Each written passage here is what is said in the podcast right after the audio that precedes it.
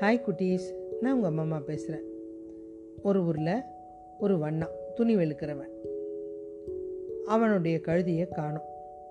அவனுடைய மனைவி வந்து சொல்கிறா நீ கழுதியோடு வந்தா வா இல்லைன்னா உனக்கு சாப்பாடு கிடையாது போ வெளியிலன்ட்டா பசி வேற இவனுக்கு. கண்ணு வேற சாயங்காலத்தில் தெரியாது. இவன் எப்படியாவது அந்த கழுதியை பிடிச்சிட்டு வரேன் அப்படின்னு போகிறான் போயிட்டே இருக்கிறான். அவனுக்கு சோர்வாயிடுது பசியில். ஒரு வீட்டு வாசப்படியில் உட்காடுறான் அந்த இடத்துல வந்து அடிக்கடி புலி வருமா? அதனால அந்த வீட்டில் ஒரு பாட்டி இருக்குது அந்த புலிக்கு ஏதாவது தண்ணியோ சாப்பாடோ எடுத்து வெளியில் வச்சுட்டு போயிடும். இப்படி இருக்கும்போது அந்த புலி தொல்லை தாங்க முடியாதனால அந்த பாட்டி அன்னைக்கு மயக்க மருந்து கலந்து இன்னைக்கு புலி வந்தால் இதை கொடுத்துடலாம்.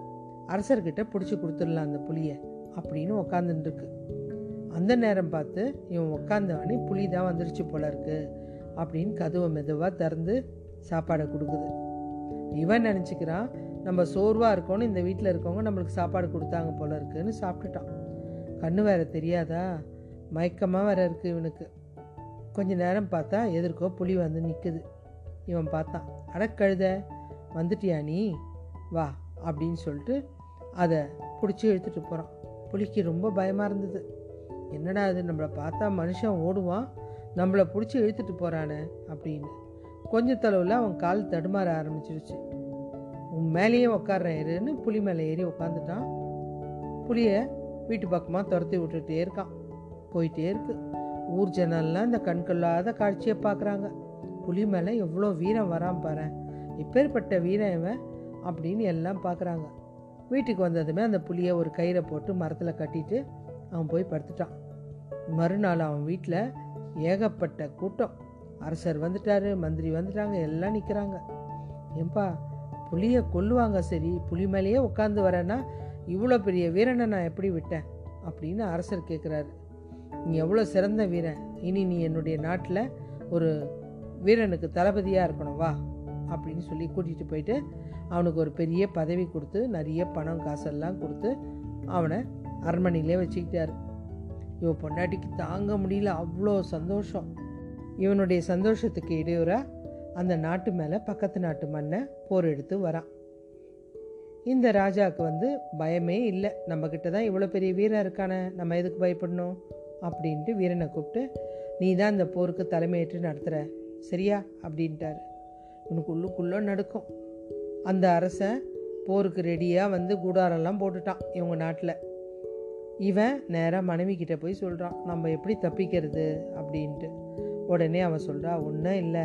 அதுக்கு முன்னாடி அந்த அரசனை போய் பார்த்து காலில் கையில் விழுந்து மன்னிப்பு கேட்டுருங்க. நீங்கள் என்ன பண்ணுங்கள் ஒரு குதிரையை எடுத்துகிட்டு வாங்க.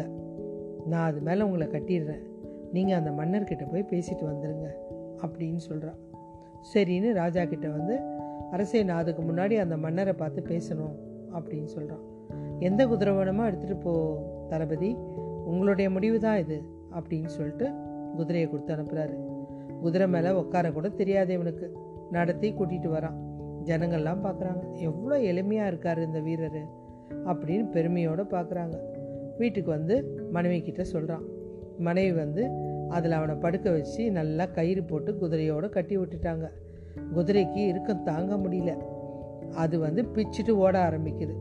போர்க்களம் நடக்கிற இடம் அதுக்கு தெரியும். அதனால் வேகமாக ஓடுது. இது ஓட ஆரம்பித்தவொடனே அவனுக்கு மூச்சு திணற ஆரம்பிச்சிருச்சு.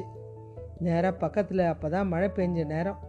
ஒரு மரத்தை பிடிக்கிறான் வேரோடு வந்துருச்சு. இந்த கையில் ஒரு மரத்தை பிடிக்கிறான் தப்பிக்கிறதுக்கு ரெண்டும் வேரோடு வந்துருச்சு.